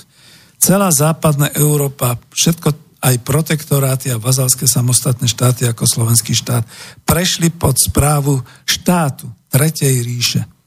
Čiže štátne vlastníctvo. Tuto sa povedzme nejakí liberáli potom rozhorčujú za organizované násilie a podobne. Ja mám na to argument, poviem to potom. Ale tuto sa obrním tým, že skutočne tá štátna mašinéria vtedy naozaj uzurpovala všetky zdroje, všetky podniky po celej Európe všade. A dám to do toho protiargumentu. Dnes sa veľmi kritizuje ten komunistický stalinizmus, komunistické riadenie e, celého hospodárstva Sovietskeho zväzu. Mohol na to nejak solidne odpovedať nejaký iný systém, zase ako zorganizovaný štátny hospodársky systém. Dokonca ho nazývali, že to bol vlastne, e, ako to bola, že komunistická, alebo teda vojnový komunizmus, že teda e, to bol takýto systém, kde sa všetko podriadilo výrobe zbraní. Ono sa to nenazývalo vojnový komunizmus napríklad v Británii. Ale čo myslíte, prečo potom tá obľúba v Británii tých všelijakých e, E, zvieracích e, drobkov a tých vnútorností a podobne. Pretože kvalitné meso sa balilo ako konzerva išlo na front. Doma v Británii zostali tie drobky, tie ostatky, aj zo, zo zeleniny sa začali robiť rôzne predtým, ktoré mnohí považovali ako plevel, ako burinu. Teraz odrazu sa z toho začali robiť polievky. Z vnútornosti sa teda robili výživové všelijaké stravy a podobne a tak ďalej. Ako naštudujte si tú históriu, ľudia, ktorí nič o tom neviete. Takisto v Spojených štátoch amerických to vám už nepovedia, že za prvé koncentračné tábory pre Japoncov, pretože museli ako nepriateľov, ktorých napadli v Pearl Harbor, okamžite izolovať od ostatnej spoločnosti. Bez ohľadu, bez ohľadu na to, či to bol univerzitný profesor, alebo len uh, opatrovateľka, alebo ako kuchárka, alebo podobne niečo. To za prvé. Za druhé zapojenie, silné zapojenie černožského nekvalifikovaného obyvateľstva a žien, do priemyslu. Uh, viem to od Petra Drakera, ktorý to argumentoval a uvádzal to práve uh, v tých svojich vedeckých prácach o, o te, takej tej postkapitalistickej dobe a podobne, že toto boli ľudia, ktorí v tom vojnovom, neviem ako to nazvať, nemôžem to nazvať vojnový komunizmus v Spojených štátoch amerických, ale tam vlastne uh, vytvárali tie veľké podniky práve na pobreží, kde teda tí nekvalifikovaní černoši, a prepačte mi, že to tak poviem, nekvalifikované obyvateľstvo, aj ženy, aj hispánci, aj podobne, e, malo, zaužívalo si tri pohyby, ktoré im stačili na pracovnú zmenu a keďže sa to takto rozkuskovalo a Fordovsky upravilo, na konci z toho vychádzali zbranie, vychádzali z toho nejaké ako nábojnice, nejaké proste všetko, čo bolo pre zbrojársky priemysel. Robili sa konzervy pre armádu a tak ďalej, všetky takéto veci. Ak si pamätáte film Operácia Overlord, kde teda sa mali spoznávať výsadkári eh, takým tým klikom, takéto ako detstvo som to poznal, taká tá ocelová pružina, klikalo to, taká klikačka. Že oni to teda e, v podstate si pripravili na dorozumenie, že keď výsadkár e, v noci zosadne spadá ako tak, aby sa navzájom vedeli rekognoskovať a spoznať, tak im to zaklikalo, také klik-klak. No lenže žiaľ Bohu, nikto si nevyskúšal, že rovnako E, to znie, keď e, Nemec si nabil ten, to svoje parabellum, čiže tiež to tak kliklo, kliklak, takže dochádzalo k tragickým udalostiam a podobne. Ale vrátim sa k čom, prečo to hovorím a dokonca aj z toho filmu, že je to takto tragicky viditeľné. Kliklaky sa vyrábali v takom veľkom podniku v Spojených štátoch amerických na stá tisíce týchto, no možno to potom aj niekto zobral, kúpil. Trh je taký slobodný, že neviditeľný, takže to možno niekto dal aj Nemcom, potom predal alebo podobne, ale ako to boli tie základné, to, to boli jednoduché pružinky, jednoduché materiály, ktoré sa potom spájali, vyrábali sa z toho potom zbrania a všetko toto. Čiže skutočne len ten štát, je to hrozný príklad, ktorý tu uvádzam, ale len štát bol schopný zorganizovať tú obranu a teda to vojenstvo na to, aby sa teda mohlo brániť, aby teda tá vojna nejakým spôsobom, čo povedať, no, aby teda ten proti hitlerovský, tá celá koalícia mohla zvíťaziť. A u nás to bolo podobne. Veď teda slovenský štát Veľmi to kritizujeme, ale málo kto si dá takú námahu ako ja, že som si naozaj prečítal hrubú knihu a prediskutoval to s ľuďmi, ja, lavičiar a antifašista, ako to teda bolo za to hospodárstva politicky vtedy za slovenského štátu. Len stručne, lebo naozaj tu nie je času. Je to taká kniha, naozaj dá sa to čítať. Je tam spomenutý Karvaš, bol nakoniec predsa štátnym činovníkom riaditeľom Národnej banky Slovenska, Medrický ako minister hospodárstva slovenského štátu, Zaďko, ja teraz neviem, či práve Zaďko, ktorý z nich bol a ktorý z nich nebol v štátnych motných rezervách, alebo teda spomeňme si na národohospodára, tuším pána Brišku, toho mi obnovil takto pán profesor Husár, spomeňme si na vojakov, na veliteľov slovenskej armády, generálov, viesť Golian a podobne, že teda naozaj, aj keď slovenská armáda bola použitá a bola použitá prezidentom Tisom, to nikto iný nepovie a že to tak bolo, tak ja viem, no tak proste mohol odstúpiť a dať sa Katovi do služieb, ale jednoducho slovenská armáda potom e, skutočne hromadne prechádzala cez frontu, vzbúrila sa, veď to bolo obsadenie tých dvoch východoslovenských divízií. V Slovenskom národnom povstaní práve vďaka Karvašovi, Medrickému a Zaďkovi bolo Slovenské národné povstanie hospodársky pripravené, materiálne. Boli tam prevedené peniaze, všetko toto bolo, takže skutočne štátom organizované. To ako, no liberáli, kde ste? Skúste povedať, či by to zorganizovala vaša nejaká súkromná iniciatíva. Možno nejaký taký ten Tesla, čo krachuje, alebo nejaký taký ten Elon Musk a podobne. No, veď o to ide. Super veľké prostriedky zo super veľkých ziskov by to boli, ale tam neboli zisky. My sme boli malá krajina. Takisto aj mnohí E, počas druhej svetovej vojny nemali tie zisky, okrem teda tých súkromníkov, čo na tom teda zarábali. Dobre, ja to tuto niekde zastavím, lebo chcem ísť teda ešte na vývoj po roku 45 znova so štátnym riadením a zásahom. Veď prvé, čo urobila vláda a, a politici, ktorí sa zišli v Košiciach, a, kedy to bolo 4. či kedy, a, v roku 1945, vlastne vyhlásili košický vládny program. Potom bol dvojročný plán už po, po oslobodení Československa, ktorý definoval obnovu, ale štátom riadenú obnovu samozrejme s využitím súkromnej iniciatívy. A to už potom aj iniciatívy je. Veď o to ide.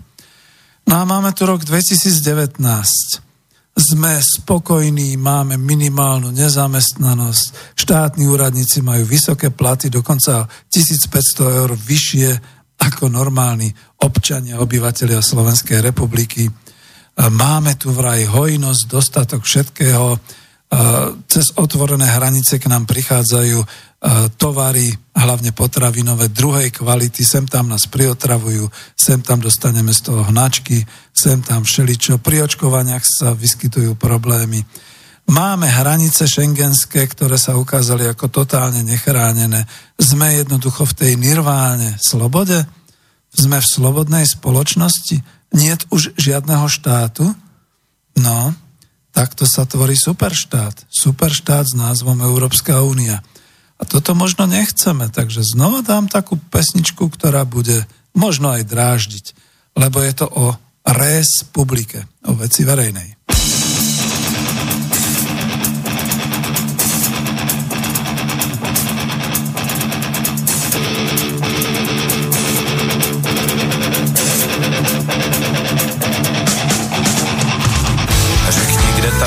Jsou, pane, kdy už vyjedou Otče, proč tak dlouho spí, jezdci blaničtí? Matko, popros, už je čas, už se jede na doraz. Prosím Bože o zázrak, než nám fakt ujede vlak. Není lid a není král, jenž by zemi zachoval. A tak Čechy v sekáči skoupí boháči. v čem tkví peklo, v čem tkví ráj, kde je náš posvátný háj.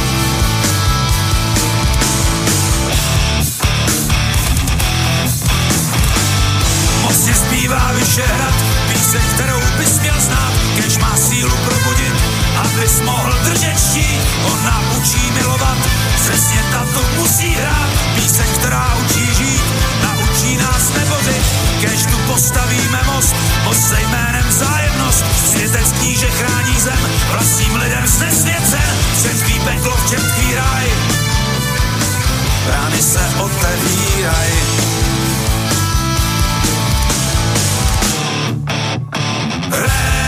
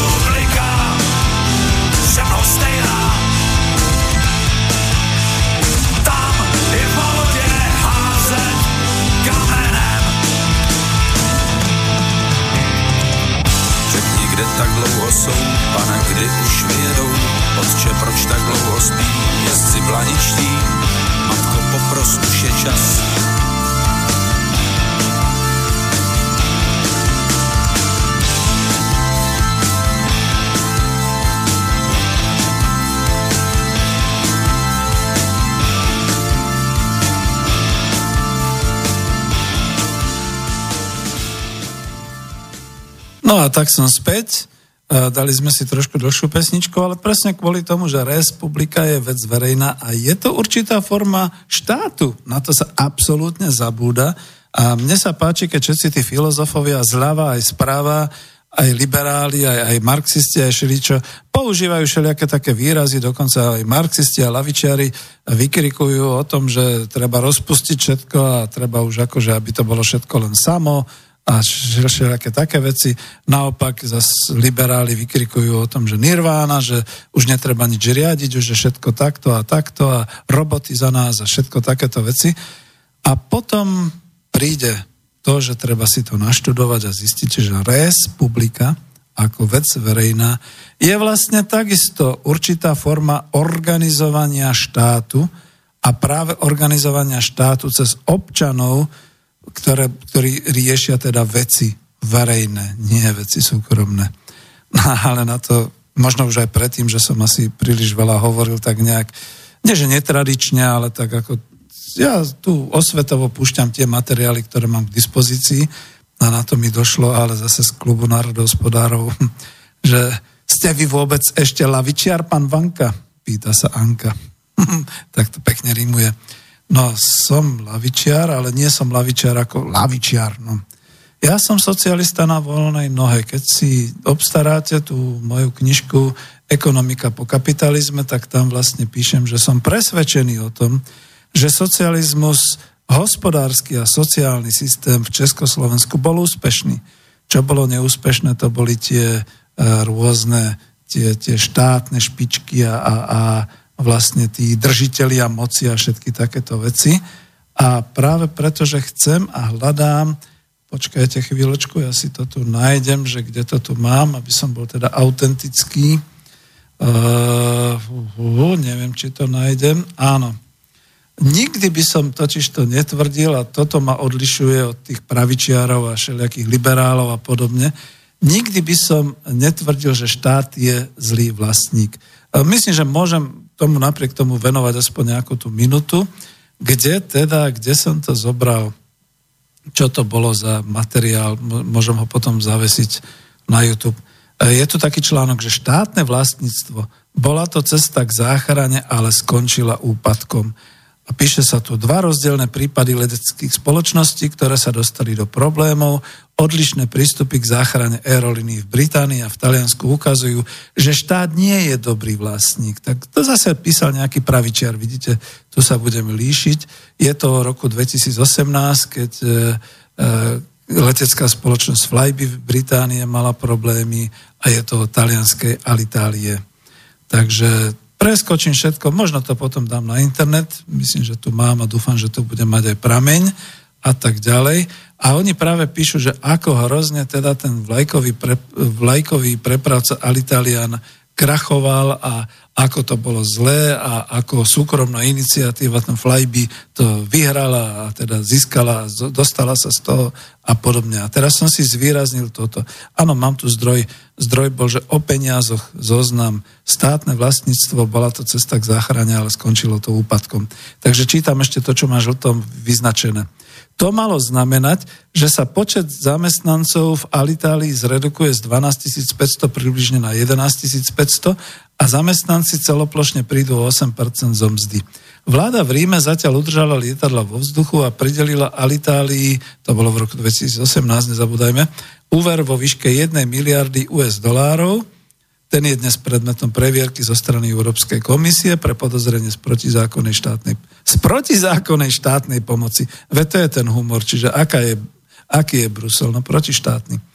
A začali hľadať cestu k záchrane. Lehota na celý proces bola v dnešných dňoch predlžená do 15.6.2019. Aha, som veľmi aktuálny, to bude potom v novinách za chvíľu. A talianské železnice Ferrovia del Strato, áno, čítate dobre železnice v rukách štátu, majú do polovice júna predložiť spolu s Delta Airlines podnikateľský plán na opätovné rozbehnutie prevádzky Alitálie. Podľa vyhlásenia ministra dopravy Talianska sa do konzorcia Sferovia del Stato a Delta Airlines hlásili aj iné súkromné spoločnosti, no žiadne detaily zatiaľ neboli zverejnené. Rozdiel v prístupe spomenutých dvoch spoločností k problémom je viditeľný a ukazuje, že súkromný kapitál je akčnejší a efektívnejší než úradníci presúvajúci peniaze daňových poplatníkov. No to je typický článok pravičiara, za to ma pani Janka môžete už odlišovať. A hneď tu máte tri nepravdy. Takže poprvé, nie úradníci presúvajúci peniaze daňových poplatníkov, lebo štát je síce vlastník firmy, ale ten iba schvaľuje štátny rozpočet a v ňom aj kapitálu, kapitolu výdajov na leteckú spoločnosť. Letecká spoločnosť, teda túto leteckú spoločnosť Alitalia pardon, riadia a teda kontrolujú manažéri, teda zamestnanci štátni, aj keď v top manažmente sú to už skôr často príliš dobre platení zamestnanci a časť z nich je i vo vedení v predstavenstve firmy ako zástupcovia štátu.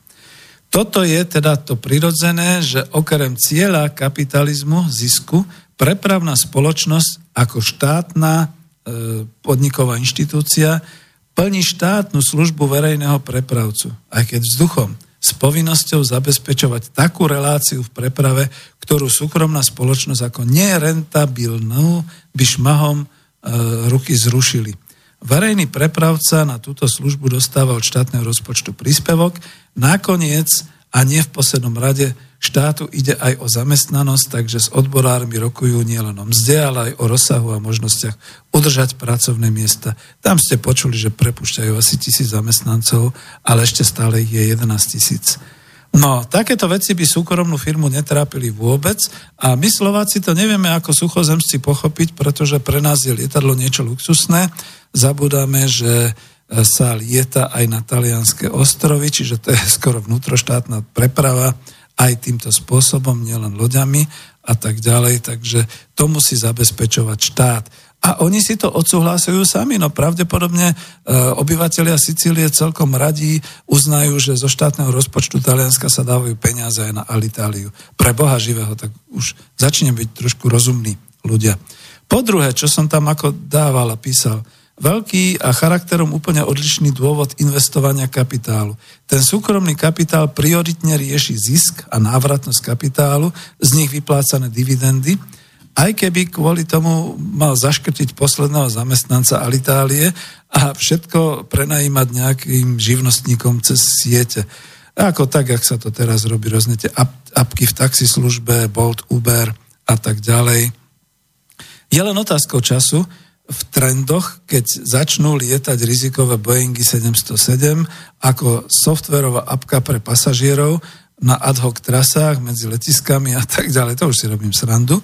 A ten verejný kapitál, čiže štátna investícia, plní služby spoločnosti. Ziskovosť je až na mieste číslo 2, alebo možno aj menej, pretože je žiaduca predovšetkým úloha ako organizátor zabezpečiť verejné dostupné služby, toto Flyby nikdy nebude e, riešiť. A po tretie, ako vlastne mohli Flyby vzniknúť a fungovať, respektíve dostať sa do reštrukturalizácie, čiže do krachu, ako súkromná spoločnosť, veď musel fungovať nejaký podnikateľský projekt s jasnou ziskovosťou, ak v podstate bol manažment a mal byť manažment pružný a schopný reagovať na situáciu na trhu, ak majiteľia každoročne odsúhlasovali dividendy a zisky. Čiže neboli majiteľia príliš lákomí a hamižní a pocekli nákladovosť vo Flyby v čase, keď firma rástla a mohla si dovoliť určité rezervy. Tu je ten rozdiel. A to je, nie je to už len otázka, alebo teda odpoveď na tú pani Anku, ale aj moja odpoveď na to, že v čom je teda ten rozdiel tej pravice, toho pravicového a lavicového pohľadu na veci. Lebo je to naozaj tak, že e, ten pohľad sa líši, povedzme práve tým, že, že e, ten štát v očiach pravice, alebo v očiach teda tých liberálov, už by som to takto mal nazývať, je vždy ten zlý. Zatiaľ, čo e, súkromná iniciatíva je vždy a za každých okolností iba tá dobrá. No, vrátim sa od tej... No ešte je tu ďalšia otázka, ale na to si asi urobím špeciálnu reláciu, nič sa nedá robiť. To možno zase budú od, e, spomienky na socializmus, lebo mi tu prišla otázka zase z klubu národospodárov, prečo nehovoríš o štáte, aký bol za socializmu. Skús ho obhájiť, lebo liberáli tvrdia, že to bolo násilie. E, Palo. No Palo, to práve teraz som povedal, premyšľam nahlas, že pre krátkosť času mám pomaly nejakých posledných 15 minút. Asi socialistický štát dám ako zvlášť buď do klubu národospodárov alebo ako spomienky na socializmu. Ale keby ste si chceli naštudovať na Wikipédii slovenskej, nájdete socialistický štát. Tam je to veľmi pekne rozpísané a ja tu len potvrdím, že e, a nemám to tu ani vypísané, takže už nič nepotvrdím, že tam boli vlastne definované tie sociálne práva občanov, obyvateľov, hospodárske organizácie, všetky takéto veci. Tomu sa budem musieť teda venovať zvlášť. No ja radšej poviem už záver a potom ešte pozriem, čo píšete, alebo ešte skúsim dokončiť niečo od Oskara Krejčího. Ale ten záver. No poprvé, keď som ešte hovoril o tých históriách aj z toho hospodárskeho vývoja e, Československa, a teda Slovenska, Tam sme sa niekde zastavili po vojne Košický vládny program, znárodnenie, ktoré nakoniec bolo presne z toho Košického vládneho programu. Ja som tam niekde aj mal, alebo ešte keď si to teda rýchle otvorím, pozriem, tak by som to mohol, myslím, že povedať, že prvé znárodnenie, respektíve prvé Benešové dekréty boli už niekedy v auguste 1900, kde 5. apríla bol Košický vládny program a už v máji 1945 vydala vláda Národnej fronty niekoľko dekrétov. Predovšetkým to bol dekret o národných správach majetku okupantov, zradcov a kolaborantov z 19. mája 1945 a do konca augusta 1945 bolo pod národnú správu e, zhrnutých vyše 9000 podnikov s takmer miliónom zamestnancov. Takže to už neboli žiadne e, dielničky alebo prevádzkárne remeselné, ale boli to veľké závody nad 500 ľudí, to je tu aj písané. Bol vydan dekret o závodných radách, ktorý upevnil pozíciu odborových organizácií a umožnil, že v podstate odbory sa stali partnerom pri vyjednávaní aj o mzdách, aj o sociálnych programoch v týchto veľkých podnikoch. Boli národné výbory, ktoré zase zastrešovali e, verejnú správu a teda obecnú a tak ďalej správu. A tu sa píše, že potom bol dekret o znárodnení Benešov podpísaný 28. októbra 1945 a toho dňa bol na zasadaní Národného zhromaždenia slávnostne odsúhlasený a to všetko robil štát. To bolo štátne usmernenie dávno pred 48. Čiže pred tým zlým socialistickým štátom, ktorý bol organizované násilie podľa pravičiarov. Znárodnené v 45. 28.10. boli všetky hute, všetky bane, priemyselné podniky kľúčového priemyslu a podniky, ktoré zamestnávali viac než 500 zamestnancov. Okamžite a už vtedy vlastne ten počet osob v znárodnenom priemysle bol 879 200, čiže 65,5 po znárodnení v roku 1945 sa zmenila štruktúra tvorby národného dôchodku, dvojročný plán obnovy. A ja to nechcem celé čítať, chcem tým uviezť vlastne to, že skutočne štát formou teda zákonodárneho a výkonného orgánu a reprezentatívneho má nezameniteľnú úlohu pri organizovaní hospodárskeho života v Československu a teda aj na Slovensku po roku 1948 a aj v 21. storočí, teda aj v roku 2019, by si to mali všetci politici uvedomiť. Ak si to veľmi rýchlo teraz smer, ktorý je rozkývaný a rozpoltený, neuvedomí, že slovo smer v podstate malo znamenať smer, ktorým usmerňuje národné hospodárstvo Slovenska, tak jednoducho sa ocitne na smetišti dejín. Jednoducho ho nahradia iné politické subjekty a hnutia, ktoré si už dnes uvedomujú, že štát má nezameniteľnú úlohu pri organizovaní hospodárskeho života na Slovensku, keďže sami sa cítime, či sme vpravo, či vľavo, ale pokiaľ sme národne a nie probruselsky orientovaní, tak to cítime tak, že sme už kolóniou, kde nerozhodujeme ani finančne, ani hospodársky o svojom živote, kde v podstate plníme len takú tú funkciu tých muklov, teda tých, čo teda e, konzumujú, dostávajú, pracujú, jak, jak skutočne 11 aj 12 hodín denne, dostávajú za to nejakú o mnoho nižšiu mzdu, ako je nejaký európsky priemer a podobne. Ideme e, zrobení do dôchodku a tam ešte dostávame almužny, nie dôchodky, aj keď zvýšené o 9 až 11 eur, ako to skrášľuje smer. Ak si toto smer dobre nerozmyslí, ak si tí ľudia nerozmyslia, čo chcú robiť potom vo voľbách a po voľbách, ako chcú usmerňovať národné hospodárstvo Slovenskej republiky ako štátu, potom zaniknú. Tam sa to jednoducho nedá. To je varovanie pre nich. Škoda, mal som to dať do nejakých fanfár. Lebo čo by sme dnes dali za to, ak by štát v dnes, v roku 2019, rozvíjal hospodárstvo, rozvial polnohospodárskú potravinárskú výrobu, usmernil by aj súkromnú iniciatívu na vybudovanie potravinárskych podnikov do okruhu okresu, kraja a zabezpečoval distribúciu alebo ponúkal distribúciu, to by bolo úžasné.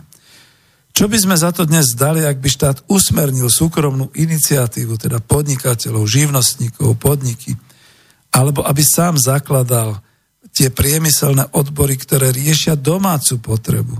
Viete, my keď počúvame, že električka v Bratislave, dobre, tak je to ešte z blízkeho bratského ČKD, autobusy, bohovie odkiaľ sú. Nevieme, ako skončila vlastne výroba autobusov v Lučenci, keď zomrel ten ich majiteľ. Nevieme, ako to všetko vyzerá. Nikde sa o tom nepíše ani nehovorí. Máme tu štyri automobilky luxusných automobiliek, teda 20 tisíc a podobne tie vozy stoja, tie SUVčka a podobné veci. Toto bežnému obyvateľovi Slovenska nie je potrebné. My všetci žijeme z takých tých e, second handov, z takých tých jazdeniek alebo z aut na pôžičku a šeličo a krvácame pretože pre nás je už aj 10 tisíc eur za auto veľa a trpneme, keď ho najmä v Bratislave nemôžeme zaparkovať pod oknom, ale 10-15 e, kilometrov ďaleko, lebo je to náš majetok, ktorý sa ešte budeme 5 rokov skladať. Ale toto naši vládni činitelia, úradníci štátni nepochopia, toto nevedia. Čiže my potrebujeme skutočne súkromnú iniciatívu alebo štátnu iniciatívu alebo aj družstevnú iniciatívu na to, aby sme tu mali priemyselné podniky, ktoré sa budú zaoberať verejnou prepravou, vehiklami pre verejnú prepravu, pre hromadnú prepravu, alebo teda aspoň ľudovým automobilom, naozaj tým Volkswagenom, ktorý by nestal Mailand. Čo by sme za to dali, ak by štát usmernil súkromnú iniciatívu, alebo aj družstevnú, alebo aby sám zakladal podniky, kde by to boli peňažné ústavy pre úvery, kde by to boli komerčné banky, aby sme mali istotu, že v prípade nejakej tej krízy, keď sa trochu finančná kríza rozbehne, aby nezmokli bankomaty. Aby sme skutočne neboli s tým, že máme asi 5 bankových kariet umelohmotných a môžeme si s nimi akurát hrať ping-pong pretože na nič iné nebudú, pretože z nich nedostaneme peniaze, ktoré budú v tých skrachovaných bankách alebo s obmedzeným vyplácaním, ako to bolo v Grécku a na Cypre a všeli kde inde a v Doneckej republike a tak ďalej. Toto sa nám môže stať zo dňa na deň. Naozaj. Ani hotovosť už nie je. Ja vlastne neviem, musím si vypočuť nejaké relácie týchto mojich kolegov zo Slobodného vysielača, ako to je s 500 Ja som natoľko chudobný dôchodca, s mojim 380 e, dôchodkom, že ani neviem, ako vyzerá 500, či sa vôbec ešte používa. Keby som dnes išiel rozmieniať 500 do obchodu, čo by sa stalo? Čo by mi povedali pri nákupe v Kauflande alebo podobne? Viete, to sú tie znepokojujúce otázky. Ale čo by sme na to povedali a čo by sme za to dali, ak by dnes bolo veľa a veľa daňových príjmov do štátnej pokladnice, ak by tá štátna pokladnica nemusela ústami Pelegriniho a dnešných ako ministra financí a podobne riešiť trvalú udržateľnosť štátnej pokladne, čiže verejných rozpočtov, ale aby riešila, kam všade rozdelíme tie prebytky, ktoré vznikajú z tých daňových príjmov a z toho hospodárskeho zaintervenovania do štátnych podnikov, ktoré prinášajú dane domov. Takže takto to je. To by sa dialo dobre, keby to bolo do nášho národného hospodárstva, do nášho rozpočtu a bolo by tak veľa finančných prostriedkov do štátneho rozpočtu, že by sme hravo dokázali zafinancovať celé to krízové školstvo, celé to krízové zdravotníctvo. Zrušili by sme súkromný pilier, pretože by bol zbytočný, dostatočne by bolo peňazí na, dôchod, na priebežnom dôchodkovom účte. V podstate všetky takéto veci by sa veľmi riešili. A teraz poviem niečo, za čo ako ma nebudú mať radi. A mali by sme aj na financovanie vnútornej bezpečnosti. Naozaj na dostatočné financovanie požiarných, zdravotníckých stredisk, všetkých týchto služieb, hasičov, policajtov a pohraničníkov. Rozumiete dobre, pohraničníkov keď počúvam správy o tom, ako sa znova vyloďujú z afrických brehov utečenci, ako teraz zase prechádzajú tými záchrannými akciami na juhoeurópske územie, no, bude to sranda v auguste. Takže želal by som si, aby sme mali dostatok peňazí, nie pre, nechcem hovoriť, ale aby sme ich mali pre z vlastnú bezpečnosť vonkajšiu aj vnútornú. No a vidím, že mi zostalo trošku času. Zrazu som to teraz trošku upilil, že je to rýchlejšie, ako som si myslel. Tak sa pozriem ešte na Oskara Krejčího, čo mi teda tam zanehal v tom, čo som chcel ešte teda povedať. No, on hovoril o zase o privatizácii, o takýchto veciach. Áno, toto je možno dôležité povedať a možno tých posledných 5 minút, pokiaľ už ani nevolajte, strávim týmto Extrémisti vždy vidia, to už ho citujem z tej knihy Povaha dnešní krize. Extrémisti vždy vidia jednoduché riešenia a iba jednu stranu problému. Česká a slovenská politika dnes, ale aj publicistika sú plné vízie zaradiť sa medzi výťazov sporu o, rolu, o úlohu štátu, čo pre nich znamená úplne likvidovať štátny intervencionalizmus, čiže štátne zásahy. Kniha bola písaná v roku 97, nezabúdajte. Uh, doslova tu ale píše Krejčí. Spiechají však tam, kde nikto není. Takže všade je štát silným investorom do verejných služieb. To hovorím ja. Lebo tu píše, za 20 rokov vlády konzervatívcov, ktorí usilovne sa snažili deetatizovať britskú spoločnosť, klesli štátne výdaje vo Veľkej Británie za 43% HDP v roku 80 na 39,9% v roku 1990. Ježiš Maria, počujete dobre? Všetci slovenskí pravičiari a, a liberáli a pravdoláskari a kdekoľvek celý ten tačerizmus, o ktorom sme písali, že teda odburával sociálny štát a podobné veci, ale podiel na hrubom domácom produkte sa za 10 rokov znížil mm, áno, za 10 rokov znížil o jednu, o, o 1%, o, nie, o 4%, blbnem, teda zo 43 na 39,9, tak dobre, tak sú to nejaké 3,1%. A rovnako Japonsko, rovnako Spojené štáty, rovnako Švédsko, Francúzsko. Čiže tie veľké e, štáty, tie síce kričia o deetatizácii a podobne, ale v skutočnosti to nerobia. A veď vieme, veď Nemecko tu má Deutsche Telekom donedávna. Sprivatizovali si naše slovenské telekomunikácie. E, Taliani tu majú Enel, čiže zase štátnu firmu, zastúpil Peugeot a tak ďalej. Čiže toto sú všetko také srandičky. A teda ten vzorec liberalizmus plus deregulácia plus privatizácia rovná sa úspech, ten bol iba pre radikálnu československú transformáciu použitý. A čo tu on ešte píše? Uh, No, dáva tu tie údaje, takže to ani nechcem, ale tu som si to ešte... No, popravde žečeno, často tomu tak bylo, že e, vlastne sa snažili o e, deetatizáciu, ale bolo tomu tak vždy. Ono totiž vždy záleží, a to už teraz ja mu odpovedám, od toho, ktorá tá skupina má moc. Čím sa líši štátny byrokrat ČSSR od štátneho byrokratu Miklošovho ministerstva financí či súčasnej koalície. Veď to je práve to. On to potom píše ešte o zmluvnej teórii a tak ďalej, to už som minule rozoberal.